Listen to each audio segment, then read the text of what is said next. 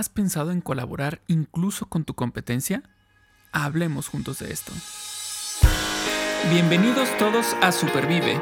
Un movimiento para vivir con más salud, felicidad y, resiliencia. Él es Paco Maxuini. Ella es Aide Granados. Y juntos y juntas hablamos de esto.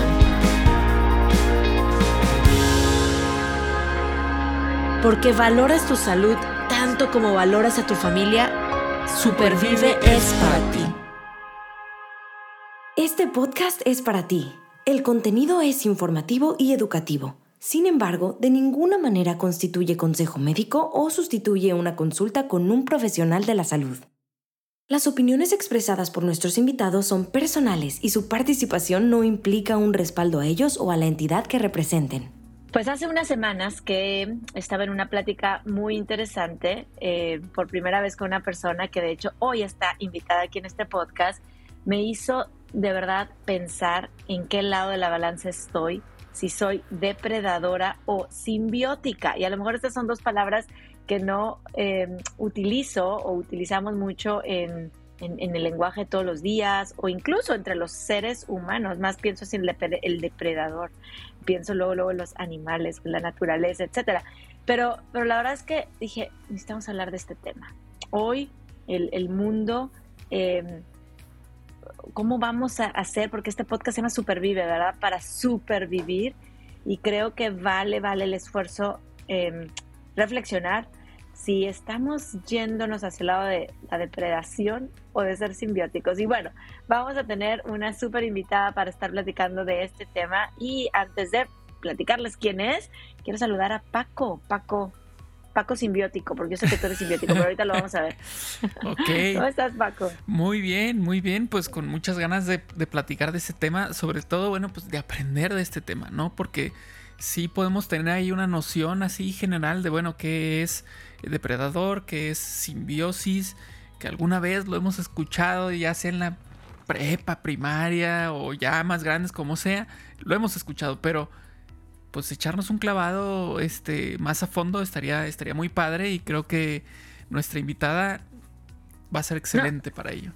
Oye, y echarnos un clavado con alguien experto. Así es que déjame te platico. Mira, va a estar hoy en este episodio Daniela Hernández Álvarez, quien ella es directora general de la Earth and Life University, universidad líder especializada en la formación de agentes de cambio en temas de sostenibilidad, medio ambiente y desarrollo humano a nivel superior y de posgrado. Ella es licenciada en Relaciones Internacionales por la Universidad de Guadalajara, egresada de la maestría en Ecotecnologías e Innovación Sostenible con más de cinco años de experiencia como consultora y Project Manager en iniciativas ecotecnologías de ecoeficiencia, economía circular y turismo sostenible.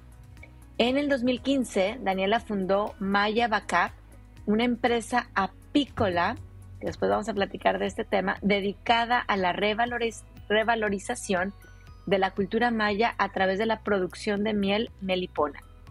Es Climate Reality Leader, educadora ambiental y emprendedora social.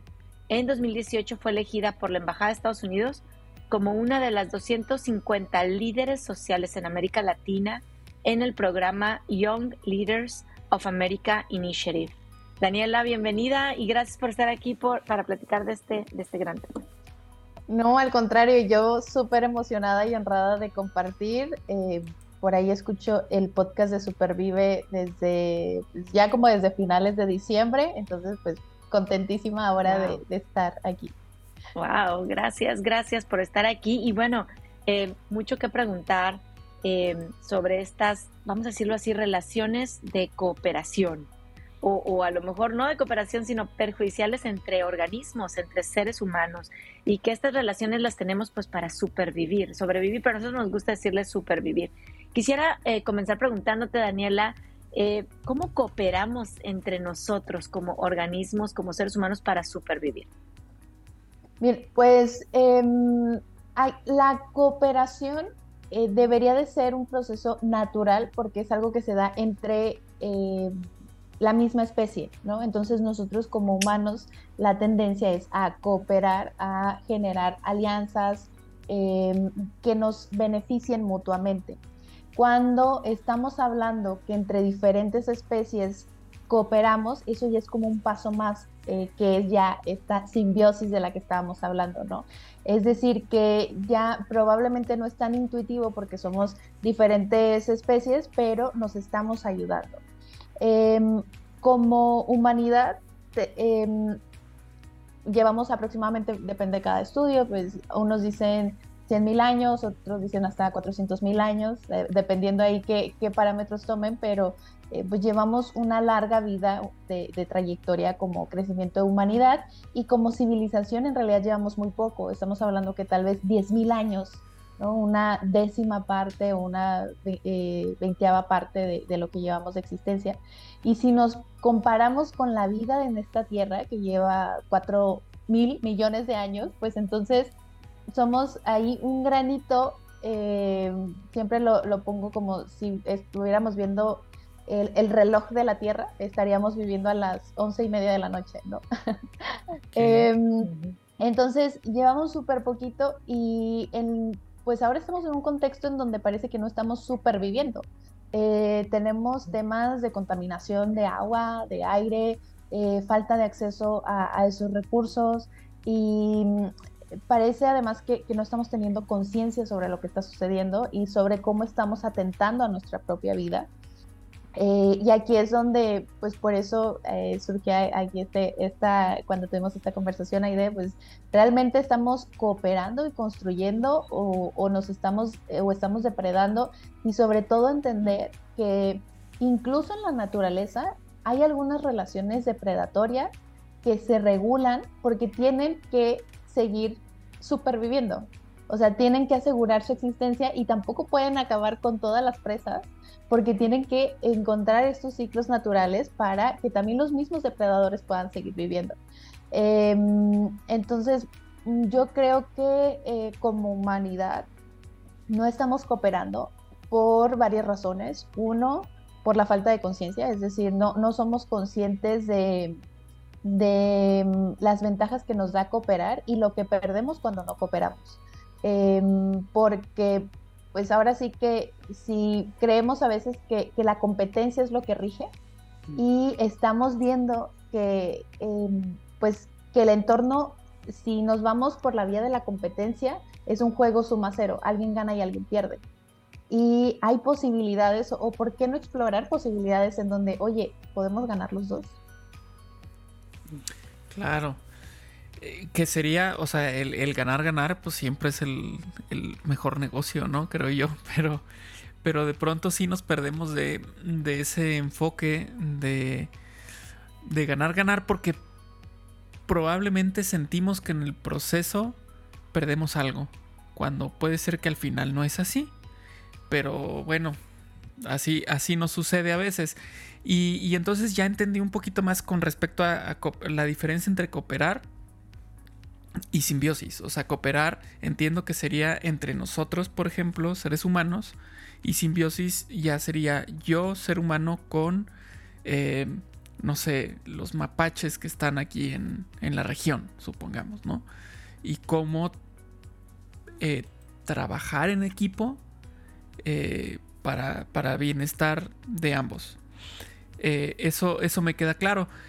sin embargo, ahorita tú dijiste sobre esta, esta relación en la, naturaleza que también se da de pronto que pareciera perjudicial, que parecieran depredadores, ¿no? Que, ahí está el, león, que es un depredador, o ahí está eh, el hipopótamo, que puede ser un depredador, pero, eh, pero hay un equilibrio, ¿no?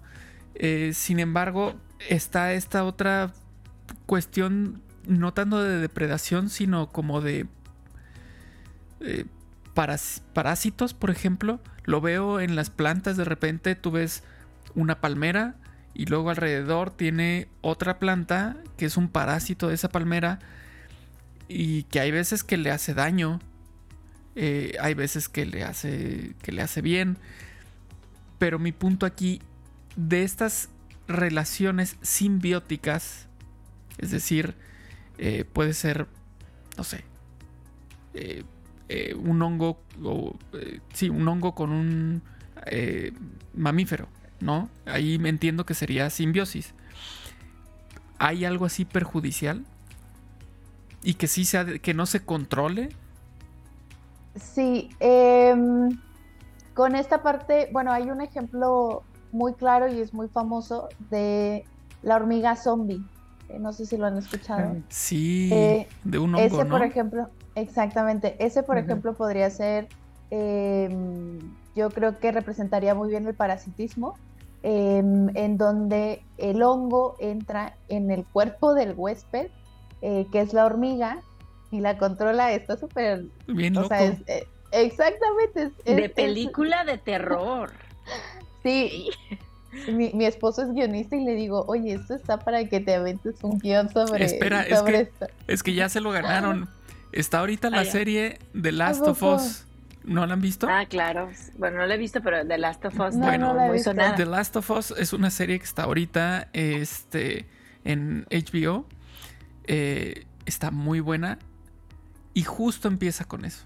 Justo empieza eh, eh, una plática en un programa de televisión eh, en la que hay un científico y le preguntan cómo va a ser el, exterminio de la humanidad con, una pandemia.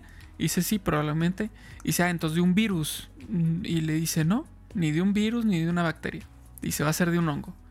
Y dice, ¿cómo que de un hongo?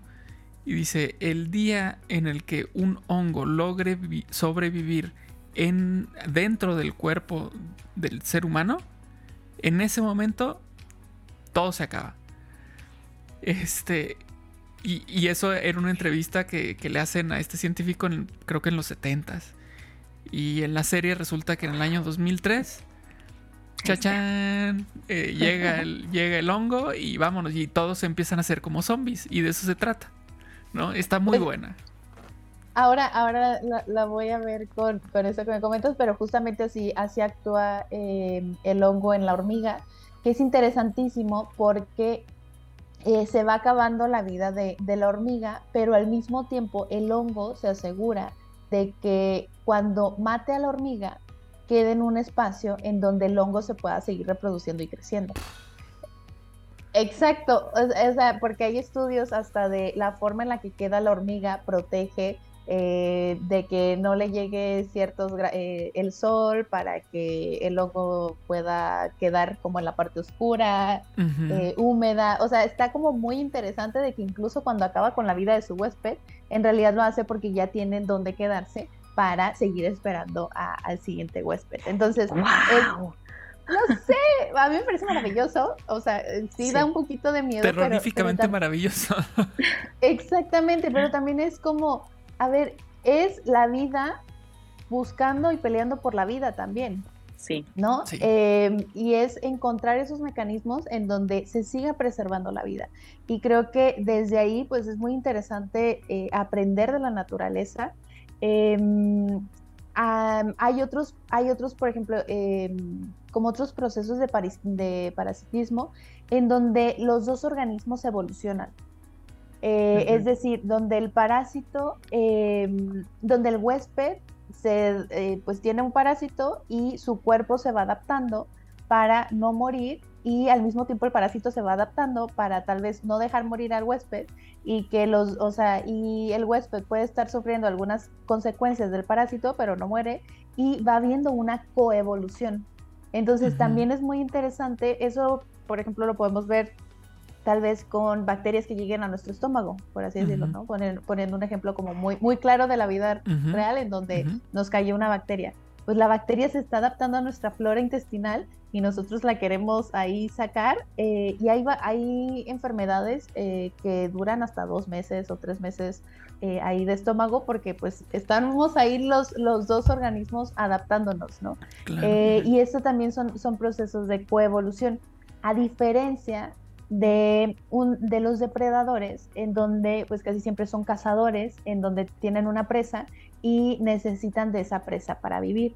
Pero acá lo interesante es que incluso, por ejemplo, la humanidad, pues eh, fuimos cazadores, ya no somos cazadores en el sentido de que no vamos nosotros por nuestro alimento, pero un cazador es más consciente eh, que, por ejemplo, ahora el modo de vida, yo, yo creo que ahora somos unos depredadores consumistas, creo que ese sería como más el concepto, porque un cazador sabe que no tiene que cazar, por ejemplo, en época de reproducción, eh, sabe que no tiene que cazar a las hembras, eh, tiene una serie de reglas que sigue para mantener eh, con vida a los seres que necesitan seguir viviendo para que él se pueda mantener. Y ahora estamos cayendo en una especie de, depredación consumista en donde no hay conciencia, no estamos eh, siendo conscientes de lo que está llegando a nuestra vida, cómo está llegando a nuestra vida y parece que queremos más, más, más. Sin, sin saber de dónde viene y todo lo que implica el origen de producir un alimento, una ropa, eh, un electrónico y eso yo creo que ahí es donde, donde ya nos salimos un poquito de las leyes de la naturaleza eh, y, en donde estamos ahora sí atentando contra nuestra supervivencia. Oye, a ver, leyes de la naturaleza. Me voy a regresar un poquito a lo mejor a preguntas súper básicas que, que, me encanta, me va a encantar que me ayudes a entender. Eh, y pensé, Paco creo que hablaba de León, una, amiga me comentó que acaba, acababa de ir también un safari y vio todo este ciclo natural, ya sabes, ¿no? De, em, en fin, de, supervivencia, cómo, cómo se están dando esto. Eh, hablando de depredadores, obviamente, pues no, no, entonces no, no son los malos de la película, no queremos que no existan, porque finalmente, como tú dices, un buen cazador, pues también ayuda a preservar este equilibrio eh, lo estoy entendiendo bien.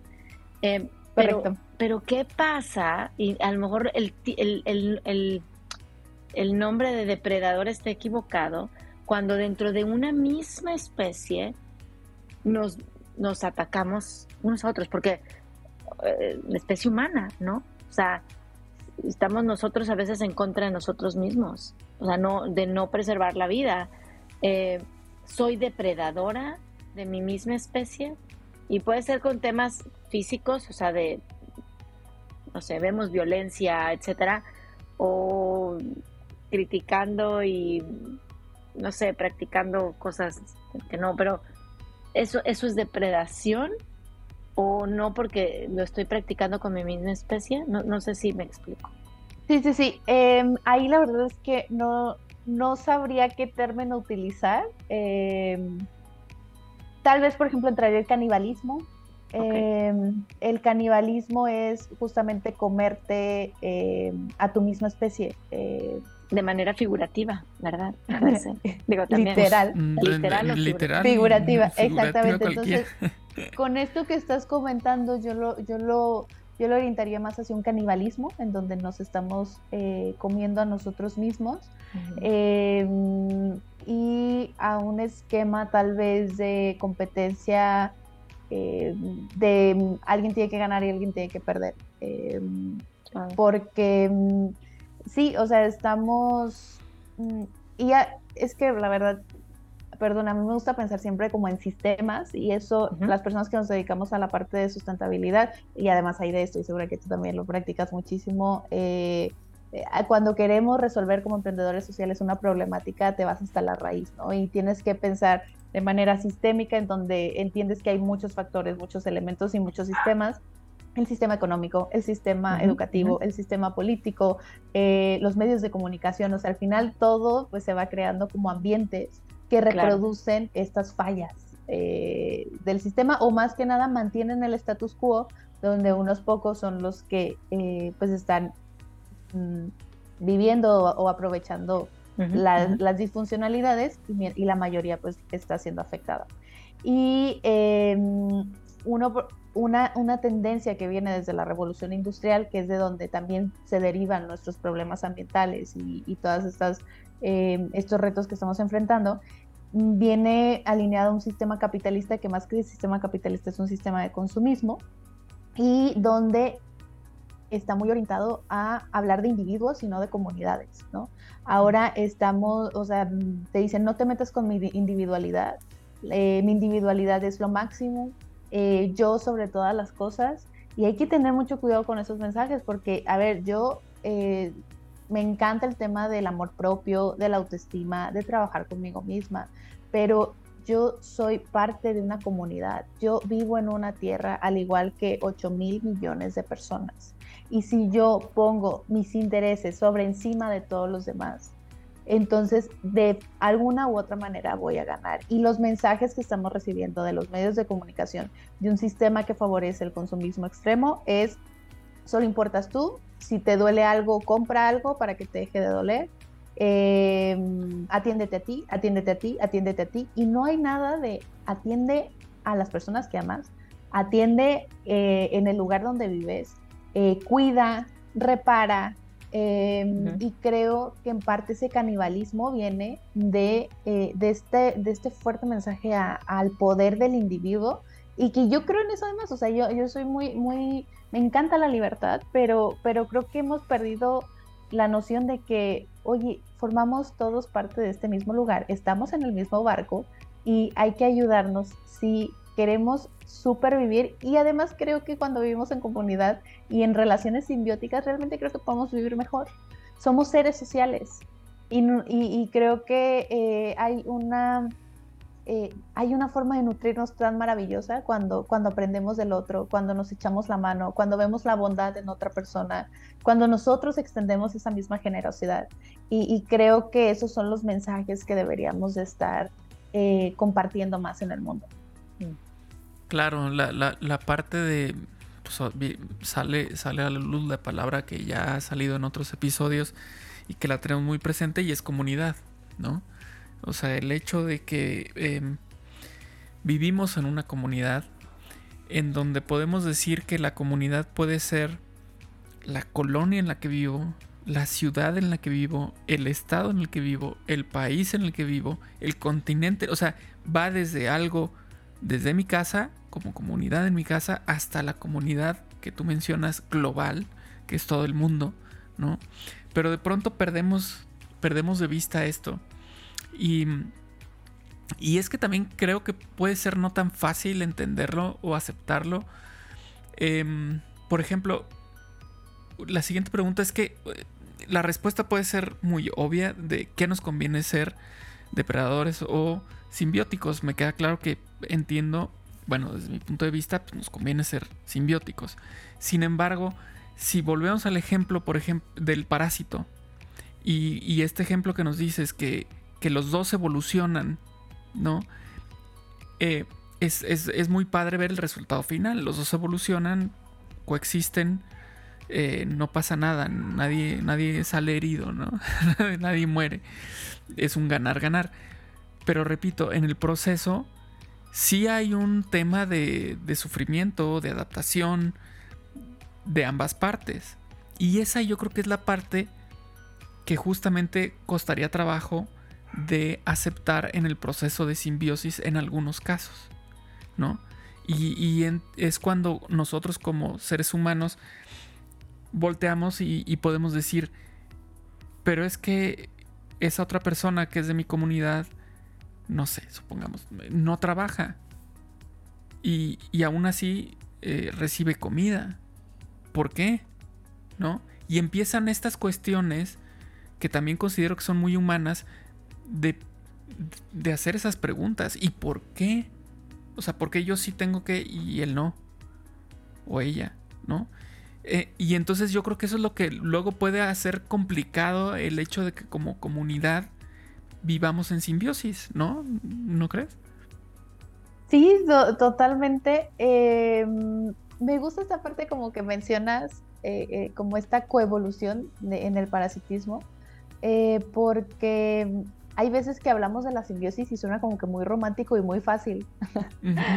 Em, y, puede ser más honesto hablar de, esta coevolución que podemos tener como, como parásitos, en donde va a haber un dolor, va a haber una pérdida, pero al final, o sea, si tenemos claro hacia dónde queremos ir, podemos adaptarnos. Creo que es muy humano eh, en los mismos programas sociales gubernamentales, ¿no? Oye, pues yo con mis impuestos, este, trabajo, pago, subo, bajo y están dando eh, dinero, subsidios a personas que no estudian, que no trabajan, etc. Em, creo que pues sí, obviamente te duele. Eh, y creo que las personas que, mm, como que vamos alineando nuestra vida con nuestro propósito y con nuestro nivel de conciencia, es algo que tenemos que asumir, ¿no? No nos tiene que gustar y creo que se vale estar buscando cómo cambiarlo, pero creo que la otra alternativa de autodestruirnos no es la mejor opción, ¿no? Em, entonces, mm, siempre pensar eh, cuando estemos tomando acciones o tomando decisiones, decir, esto que estoy haciendo es una respuesta de mi cerebro, de mi corazón o de mi hígado. Y se vale, eh, obviamente, tener respuestas de hígado porque pues, somos humanos. Pero aquí el punto es, conforme más veces estemos haciendo este proceso, eh, pues va a haber un momento en donde sea más fácil pues bajarle un poquito al enojo, al hígado y empezar a tomar decisiones, ya sea con la cabeza o con el corazón. Es súper difícil, o sea, yo cuando estoy en mis cinco minutos, obviamente no soy tan zen ni tan filosófica y, y, obviamente eh, no, pero, pero creo que además cuando lo comunicamos, o sea, cuando eh, estamos sintiendo estas emociones incómodas o estamos viviendo estas situaciones eh, complejas o, que se pueden sentir hasta desventajosas, creo que se vale la pena hablarlo con las personas. Yo a veces, por ejemplo, con mi mismo equipo de trabajo, yo he sentido que, que yo doy todo y mi equipo de trabajo a veces se puede sentir muy cómodo y, que veo que no es, le están echando tantas ganas, entonces yo me siento como la proveedora, la que hace todo y mi equipo no. Y, y, y se vale también comunicarlo. Y le digo, a ver equipo, eh, esta es mi percepción, puede que sea una percepción equivocada, Em, esto es lo que yo estoy viendo, estas son las acciones, el tiempo y esta también es mi percepción emocional personal que probablemente esté equivocada, pero es lo que estoy viendo con esta, con, con esta perspectiva o esta pantalla. Y ahí viene también la retroalimentación, entonces ellos dicen, no, pues yo también veo esto, no, si tienes razón, es que no sabía cómo manejar esto. Y creo que también hablarlo es, es algo que hemos dejado de hacer. Eh, nosotros en la universidad tenemos un modelo de colaboración con organizaciones que ponemos como niveles y eh, lo que les decimos es, no queremos que la, la, colaboración sea burocrática, queremos que sea una colaboración natural e intuitiva, en donde nos vamos comunicando qué estamos haciendo. Entonces yo te voy comunicando los proyectos que traigo para este año, para este mes. Si hay algo que a ti te lata, eres bienvenido. Compárteme qué estás haciendo y tal vez yo pueda retroalimentarte. Y creo que muchas veces em, los problemas derivan de no estarnos compartiendo esto, de no estar comunicando. Y es algo súper necesario al momento de generar mejores relaciones em, entre nosotros. Oye, es que en un mundo ideal, hablando a lo mejor suena muy utópico y muy romántico, pero eh, si estamos en esta relación simbiótica y, queriendo ganar, ganar, yo quiero lo mejor para ti, para tu proyecto, tú lo mejor para mí, para mi proyecto, etcétera. Eh, yo creo que todo parte de esa intención, de que quiero que a ti te vaya bien. ¿verdad? A veces esa intención creo que no está tan clara en, en eh, hablo de los seres humanos, ¿no? Entonces yo quiero que a mí me vaya bien. Entonces ahí, partimos de un tema de egoísmo, ¿verdad? Y no de generosidad. Eh, pero si, si viviéramos más en ese estado zen, generoso, eh, yo creo que esa colaboración, esa simbiosis, esa comunicación se daría porque yo quiero que te vaya bien a ti y al irte bien a ti, me va a ir bien a mí. Y esto es entre la misma especie. Y ya si me pongo a pensar en, entre otras especies, quiero que le vaya bien a las abejas, y quiero que le vaya bien a los pollitos, y quiero que le vaya bien a las ballenas, ¿no? Porque estamos viviendo en la misma casa, la tierra es nuestra casa. Y esa intención creo que de ahí parte todo, la generosidad, de más generosidad, menos egoísmo. Me hicieron ambos, Paco y Daniela, pensar en un libro infantil, este, ya viejito, ahí creo que fue de los años 60, 70, no recuerdo, pero que se llama El árbol que da, no sé si lo ubican, The Giving, The, Giving Tree, así se llama en inglés, no, no en español. Y básicamente es la historia de un árbol que se da a un, a un niño, ¿no? Y, y, para mí es una relación depredadora, o sea, eh, le, le, da sombra, le da fruto, le da la madera hasta que deja de existir, o sea, ¿no? Hace poco, relativamente pocos años, Adam Grant, eh, que es un psicólogo de la Universidad de Pensilvania, y su esposa hicieron una crítica, vamos a decirlo así, un análisis del libro, eh, justamente haciendo énfasis en, ¿qué onda? El árbol se acabó, ¿no? Se fue, se esfumó. ¿Qué hubiera pasado? esa era su gran pregunta.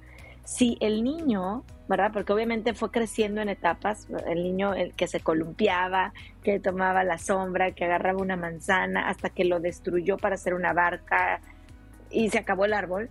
¿Qué hubiera pasado si el niño hubiera querido tener esa relación simbiótica con el árbol?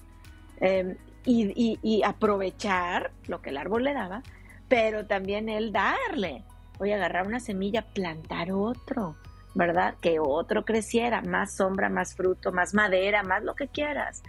Em, y, y, realmente creo que de ahí, de ahí viene todo. O sea, ¿cómo me relaciono hoy? Creo que esa palabra de depredadores o caníbales, a lo mejor. Sí, le vamos a cambiar ya. caníbales más que depredadores. ¿verdad? Sí. Caníbales o simbióticos. Paco, no eres caníbal, eres simbiótico. somos, simbióticos.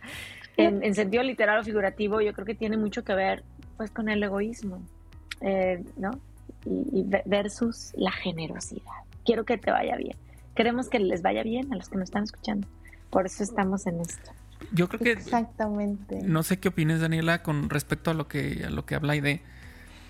Eh, y, con lo que decías al principio con respecto a esta sociedad consumista y, todo esto, ¿no? Em, esta educación que hemos recibido, no sé a partir de cuándo, de competencia, de competir, de que tú le tienes que ganar al otro, tú tienes que ser mejor que el otro en el fútbol, en las matemáticas, en la repostería, lo que sea, tienes que ser el mejor, tienes que ser la mejor. Y yo creo que, híjole, desde ahí ya empezamos con un tema complicado, porque el ganar significa que el otro pierda. ¿Y como por qué? O sea, ¿por qué, tener, por qué tener que, tenemos que pensar en, en el ganar pierde? O sea, no, no, no lo... O sea, creo yo que desde ahí venimos arrastrando ya ese tema en el que, por ejemplo, yo, ser humano, gano. Supongamos, yo acabo de escuchar ahorita mientras venía a la casa para este episodio una noticia en el radio en el que decomisaron en, en la este, aduana de Hong Kong dos, creo que era 2.1 toneladas de aletas de tiburón procedentes de México. Muchas gracias. 2.1 eh, toneladas de puras aletas. Imagínense cuántos tiburones fueron. no. Y el tema ahí es, yo gano. Yo gano dinero de esto. Si me explico, quienes hicieron esto están viendo por ganar dinero no por otra cosa. ¿Y qué pasa? También es una cuestión de corrupción, porque pues lo hicieron aquí en México. ¿Por qué? Pues porque pueden. ¿Por qué? Pues lo que tú digas. O sea, alguien ganó ahí, ¿no? En ese proceso. ¿Quién pierde? Obviamente primero los tiburones, ¿va? Pero después es una cadenita, ¿no? Más animales, más personas perdemos todos. Nada más ganan un dinero eh, los que estuvieron ahí involucrados. Entonces, cuando estamos en una cultura de ganar, perder, creo que todo empieza a complicarse. Porque ya es cuando se da esta cuestión que mencionabas, Dani, al principio, de este egoísmo de, pues ahora sí que mientras yo, yo salga bien, pues los demás me importan dos cosas, ¿no? Este, entonces yo creo que, híjole, tenemos un reto desde nosotros, en casa, con nuestros amigos, familiares, con este tema de, de ser un poco más conscientes de los demás y no, no inculcar esta, esta cultura del ganar-perder. ¿No? De acuerdísimo. Sí, creo que viene desde la parte de educación. O sea, yo, yo, yo estuve en una escuela donde nos promovían mucho la competencia. Primero el cuadro de honor. Eh, el cuadro de honor, ¿no? Y desarrollar. Eh, sí, me dio, escalofrío. Y yo que nací competitiva, yo ahí estaba también siempre con las mejores notas. La, verdad, yo, yo, yo, reconozco que hay una parte de mí muy competitiva que he trabajado a partir de eh, del dolor tan grande que me generaba la derrota. O sea, ya, ya era un tema como muy personal y decía, a ver, ¿por qué me duele tanto? ¿No? O sea, ¿qué realmente es lo que estoy perdiendo? Y ya fue ahí donde me metí más, hice una introspección. Pero eh, el sistema educativo eh, está premiando lugares, está premiando competencias y no está premiando que las personas aprendamos, no está ah, premiando que las personas desarrollemos habilidades, no está premiando que sepamos trabajar en equipo en las clases, está premiando, eh, incluso muchos docentes pues van teniendo sus favoritos porque son los que eh, sacan mejores notas y qué pasa con otras personas que, aprenden diferente a, lo que el sistema educativo dice. Nosotros en la universidad una de las cosas que, que hemos eliminado son las calificaciones porque creemos que no abonan. O sea, sí hay, uno, hay un método de evaluación y de retroalimentación, pero decir, ¿sabes qué? Es que aquí no se trata de que sean, o sea, de que sean los mejores. En la visión de la universidad, eh, algo que, he intentado ahí meter como mi cucharita es no denominarnos, en nuestra visión no está ser la mejor universidad. En nuestra visión es ser la universidad líder, como puede haber otras universidades líderes que impulsen, que motiven en temas de sustentabilidad y medio ambiente. Pero el ser mejor ya me está poniendo a mí eh, tengo que ganarles a todas las universidades. Entonces, ¿qué tipo, o sea, desde la filosofía de lo que queremos hacer, pues también eso implica las palabras que yo estoy usando y la visión que tenemos. Y, por ejemplo, hay muchas veces que, eh, que hablan en los negocios de, oye, analiza tu competencia. Y después revisas a tu competencia. Ah, la competencia más directa, lo digo porque pues, nosotros también tenemos como algunas universidades que, que tienen una visión muy parecida a nosotros. Ay, pues ellos están haciendo esto, ¿no? Lo están haciendo mejor. Oye, qué padre que haya otras personas que estén abonando tu visión de educar. Porque yo para que otras personas quieran aprender conmigo necesitan ser educadas y necesitan que el mensaje que estamos transmitiendo de aprender sobre el medio ambiente, de profesionalizar el cuidado del medio ambiente para otras áreas de trabajo, no puedo ser la única en este mundo que, que lanza ese mensaje. Entonces, entre más empresas, entre más personas estemos lanzando ese mensaje, no es competencia, es algo que está abonando a mi mensaje. Y creo que eh, es cambiar el chip y es cambiar la percepción de lo que consideramos que perdemos. Porque creo que en la competencia tenemos una visión a corto plazo de lo que estamos perdiendo a corto plazo y em, en la colaboración es tener una visión a largo plazo de lo que vamos a ganar. Obviamente es más difícil porque nuestros cerebros están programados también primitivamente, toda la teoría de la evolución, eh, para recibir cosas a corto plazo y nuestra visión a largo plazo está muy atrofiada. Em, pero pues ahí es donde vienen todos estos, estos espacios que pues aquí en el podcast de Supervive, con que una persona escuche esto y diga, ¿sabes qué? Voy a cambiar mi enfoque de competencia a colaboración. Oye, ya estamos haciendo una contribución. Y, y, recordar que estos cambios son generacionales. O sea, estamos hablando de que ahora estamos viviendo las consecuencias de prácticamente de un modelo de producción y de consumo que viene fácil, fácil desde 1950, ¿no? Em, entonces, eh, pues estos cambios que ahora estamos hablando de ello, probablemente nos tomen 10 años, ¿no? 15 eh, años, tal vez 20, 40 años, o sea, y el, y el no derrumbarnos, porque a veces creemos que los cambios sucedan ya, y estamos hablando de que los cambios los vamos a hacer muchas personas, eh, durante mucho tiempo. O sea, son pequeñas decisiones que se van tomando todos los días de nuestra vida. Y hay que ser pacientes. Yo soy una persona sumamente impaciente, es algo que tengo que terapiarme todos los días, pero eh, que al final es decir, es que lo más importante es los cambios que sucedan dentro de mí. Yo no puedo obligar a nadie a cambiar, yo no puedo eh, amenazar a nadie. Y lo único que puedo hacer es yo intentar construirme a mí misma cada día y que si esto que estoy cambiando en mí puede inspirar y puede motivar a otra persona, pues sabes que me doy por satisfecha. Oye, qué, qué linda manera de explicar la adaptación, eh, ¿no? Eh, y no, no, como tú bien dices, no puedo amenazar, no voy a poner por la fuerza a nadie, le decimos, por favor, no, no por favor, pero a la fuerza vas a escuchar esto, o vas a tomar este curso, o vas a inscribirte en esta, es, es inspirar, ¿no? Y, se convierte como en esta otra película, estoy hablando de libros y películas de cadena de favores, ¿no? Eh, no ya viejita, no sé si la vieron, pero um, total, creo en ese círculo de, de generosidad em, que pues puede cambiar el mundo. Por eso estamos aquí los tres platicando de esto. Una, una visión, una manera muy, muy linda, muy, muy bonita y, muy, muy real de explicar em, el no imponernos por la fuerza y buscar adaptarnos, porque al final del día así evolucionamos y coevolucionamos con la adaptación. A ver, otra cosa que me hicieron pensar ambos, los dos, al escucharlos, es la, el gran efecto que tienen acciones pequeñísimas.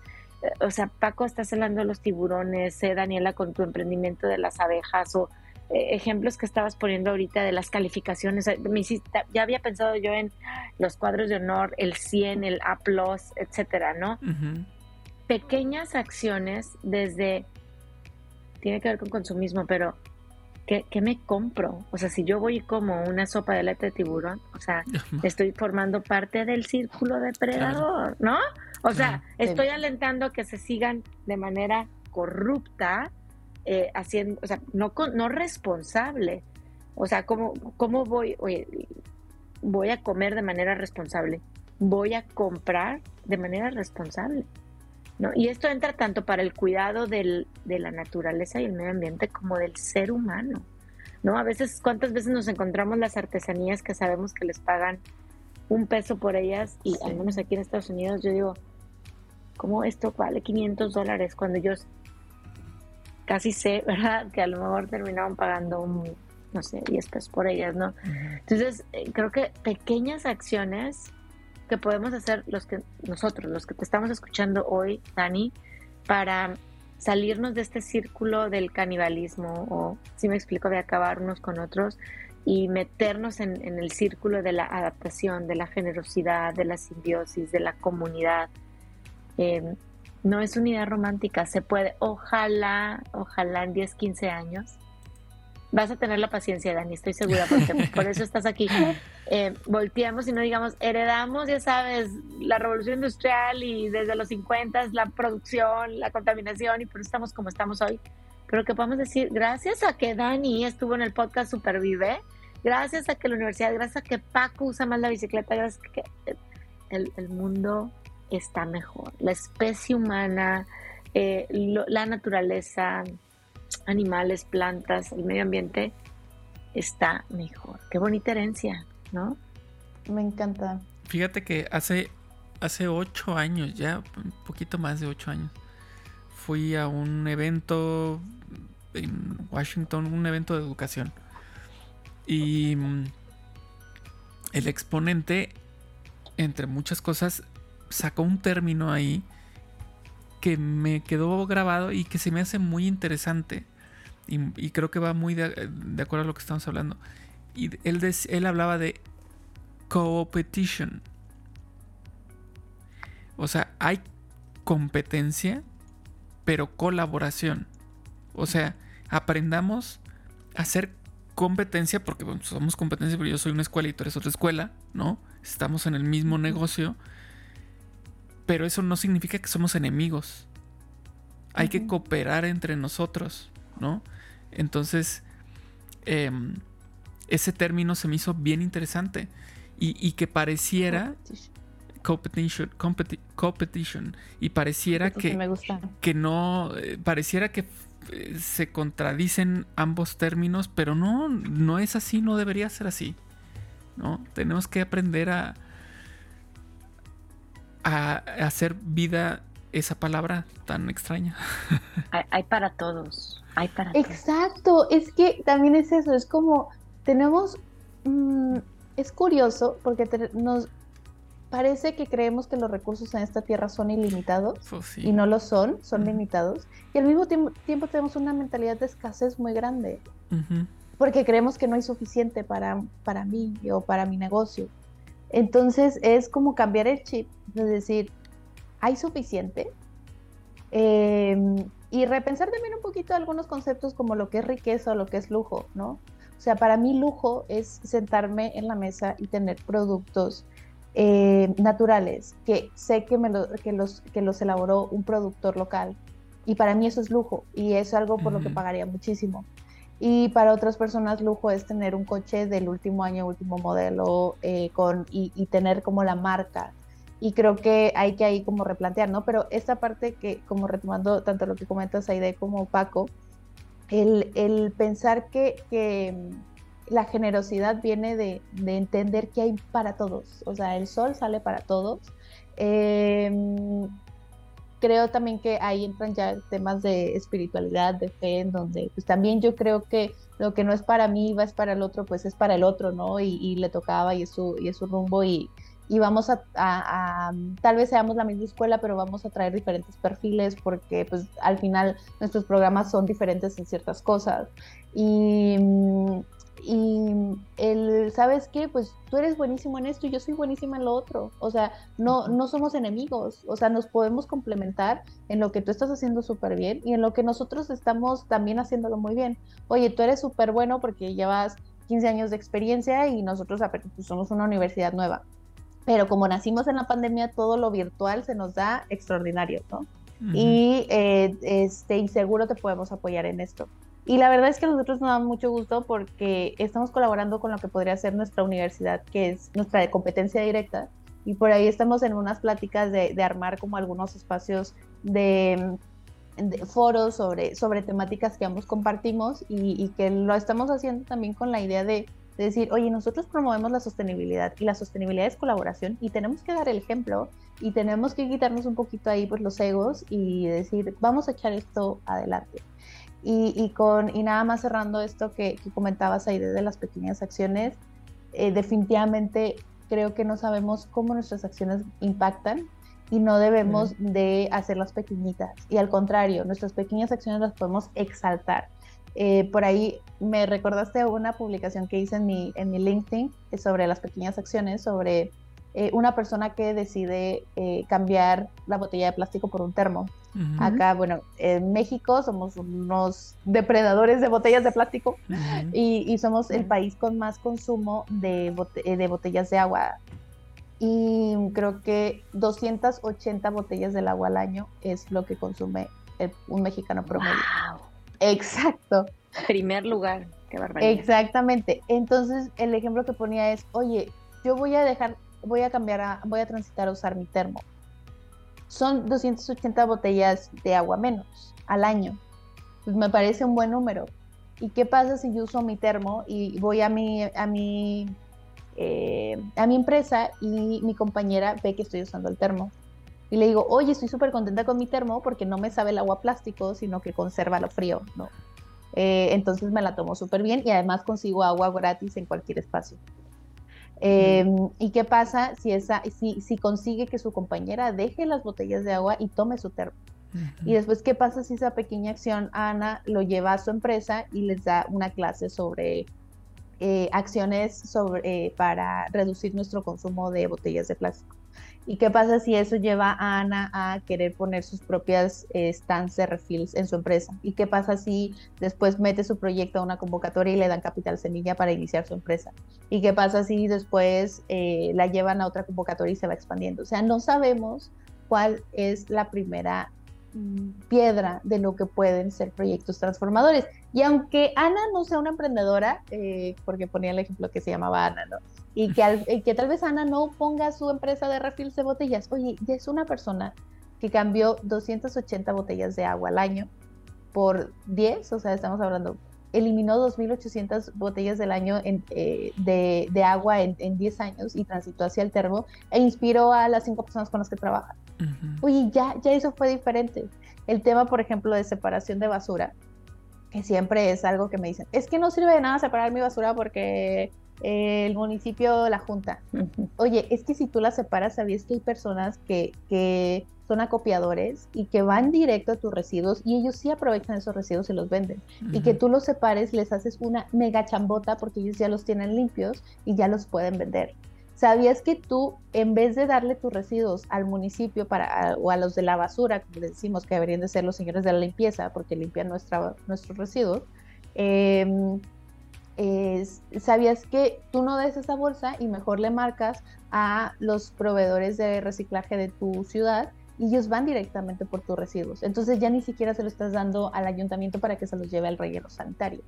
Entonces, sí, el sistema funciona, o sea, el sistema no funciona, eh, el, el, municipio no está haciendo su chamba, pero tú no estás excluido de que tus pequeñas acciones puedan eh, hacer la diferencia. Oye, pues, ¿qué son, qué es, mis, qué es mis residuos? Que no, a mí no me gusta llamarle basura.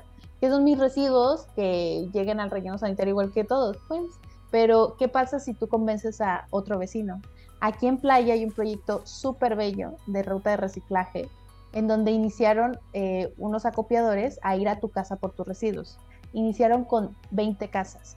En tres años ya son mil casas. Que todas las semanas recogen sus residuos.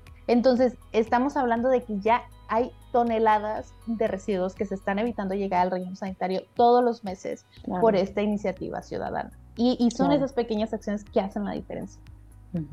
Claro, wow, qué, bonito ejemplo y, y, qué padre la mentalidad emprendedora, innovadora, eh, no nada más en donde, pues sí, hace algunos años el centro era ganar dinero, eh, ser exitoso, entre comillas, ya sabes, porque, no sé, vas a cotizar en un futuro en bolsa, no sé lo que sea, eh, va a estar en la portada de una revista, pero ahora es porque quiero cuidar la casa en donde vivimos, ¿no? Y la que le voy a dejar yo el día de mañana a mis hijos, a mis nietos, a mis a mi comunidad, a mi país, y no tengo al medio ambiente. Eh, qué, buenos ejemplos me hiciste pensar en estas, en estas, pues sí, nuevas generaciones que están como cada vez más conscientes. A mí no me lo pusieron tanto así de claro cuando yo estudiaba, Daniela. Esto no, era el boom, hoy es más, más trendy, podemos decirlo. Em, creo que no me acuerdo si lo predica contigo, pero una amiga que tenemos en común, Sara, que está en un proyecto con el sargazo, ¿no? Que mucha gente se, se queja del sargazo, ¿no? en las playas, hay ya una empresa, un emprendimiento que están haciendo algo con el sargazo para, para bien. Entonces, qué padre esas mentalidades, eh, qué padre ese llamado a las acciones pequeñas, que, que, de verdad nos deja un mensaje muy claro, que no pongamos en menosprecio estas pequeñas ideas, este llevar un termo, este tengo un vasito de agua aquí, de hecho me estoy tomando, ¿se fijan? Reciclar, reciclar. Son mis vasitos de agua de tipo así en, la casa, este, que los, son multiusos, por supuesto, eh, pues echémosle ganas a estas pequeñas acciones porque van a traer un beneficio muy concreto y, y vivir pensando con generosidad, y con la mentalidad de la abundancia. No me acuerdo si hicimos un podcast de eso, pero si no, tenemos que hacerlo. La mentalidad de la abundancia, eh, porque esto, esto va, va, va, a lograr que seamos cada vez más simbióticos. Gracias, Daniela, por esta gran plática. Eh, Gracias a ustedes. me voy inspirada. Qué rico. Muy inspirada. Sí, estuvo muy padre. Muchísimas gracias. Y, bueno, yo creo que esto abre más pláticas, abre más pláticas. Ahorita yo traigo en mente, por ejemplo, mientras eh, hablaba sobre, eh, sobre las comunidades y demás, sobre lo mucho que tenemos que aprender a las, a las comunidades eh, indígenas, a las comunidades que tienen mucho más tiempo que nosotros en, los territorios y, que tenían esta cultura de respeto a la naturaleza. Mucho que aprender y que platicar de eso también, igual y después platicamos de eso en otro episodio se va, se va otro podcast. Yo además es que soy un amante de la cultura maya.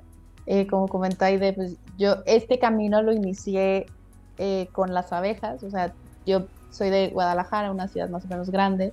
Y cuando no me hallaba, pues me vine a, Quintana Roo, entré a la zona maya, me enseñaron sobre apicultura. Eh, y, y, la verdad es que la cosmovisión de, de personas, como tú dices, endógenas al territorio, de ahí viene la palabra indígena, ¿no? Que es eh, nativa de, dentro.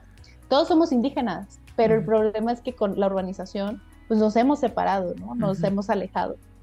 Y tienen enseñanzas, eh, pues, de vida muy importante, pero bueno, ya no me quiero extender porque, como ven, nos gusta hablar. Otro episodio. Vamos a hablar, vamos a hablar de esto. No, bueno, ya, Dani, invitación puesta. No, me encanta. Muchísimas gracias por abrir el espacio. A mí me encanta compartir, me encanta interactuar eh, y, les agradezco muchísimo que, hayan puesto este tema tan relevante en eh, un podcast tan padre e integral como Supervive. Es que muchísimas gracias. Al contrario, al contrario. Y bueno, hablando de comunidad, recuerden que tenemos una comunidad virtual. Eh, que nace Roses Rojo, que se llama Supervive, que la estamos usando, la, estamos haciendo simbiosis con la tecnología, la pueden bajar de App Store y de Google Play y es una comunidad en donde el, centro, el, punto que nos une es el bienestar, es la alimentación sana, la actividad física, la salud mental, el empoderamiento en, salud, en bienestar. Así es que bájenla, nos va a encantar verlos por ahí, escuchar eh, a los expertos, el podcast, las clases en vivo. Yo creo que de esta manera estamos formando comunidad, nos estamos cuidando en comunidad, más allá del famoso self-care o al autocuidado que ya decías, nosotros creemos como valor en el community care, en el cuidado comunitario y su propia comunidad creo que es un, nace de, esa visión. Así es que no dejen de seguirnos por ahí y en dónde más Paco nos pueden, nos pueden seguir y escuchar. Uy, pues en Spotify, en Google Podcast, en Apple Podcast, en iBox, en Podbean. Eh, ya, y, ya hasta ahí, bueno. Eh, son muchas opciones, pero ahí nos encuentran. Y, bueno, esperamos que eh, hayan disfrutado de esta buena plática que tuvimos con Dani. Y recuerden, lo importante de esto también, además de que lo escuchen, es que lo compartan. Y así es como se va distribuyendo toda esta información y esperemos que le ayude a más gente todavía. Muchísimas gracias Dani, muchísimas gracias Aide y pues hasta la próxima. Muchas gracias Paco, muchas gracias Aide. Al contrario, gracias Dani, súper plática, súper gozada.